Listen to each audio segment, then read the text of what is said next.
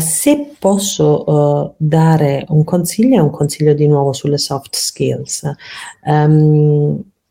Chi ha una forte consapevolezza di quanto sia importante, no, prepararsi, ha anche una forte consapevolezza di quante cose non si sanno.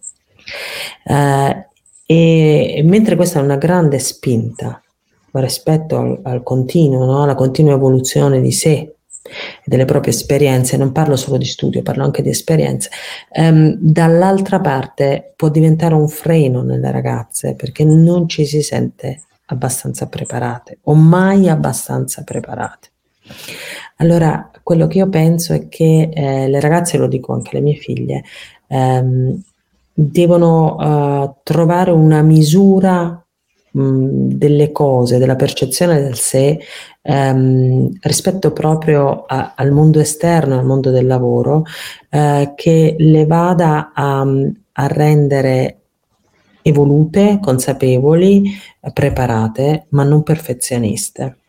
Perché se si attende di essere perfetti, ci saranno tanti uomini imperfetti che passeranno avanti.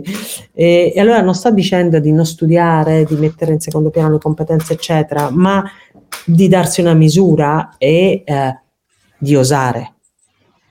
Non si può essere perfetti per iniziare, no, una storia. Bisogna essere consapevoli che una qualsiasi storia cambierà anche la nostra percezione di noi stessi, degli altri, le nostre capacità, e quindi è giusto lasciare un pezzo, diciamo, di incompletezza nel momento in cui ci si approccia ad una nuova sfida.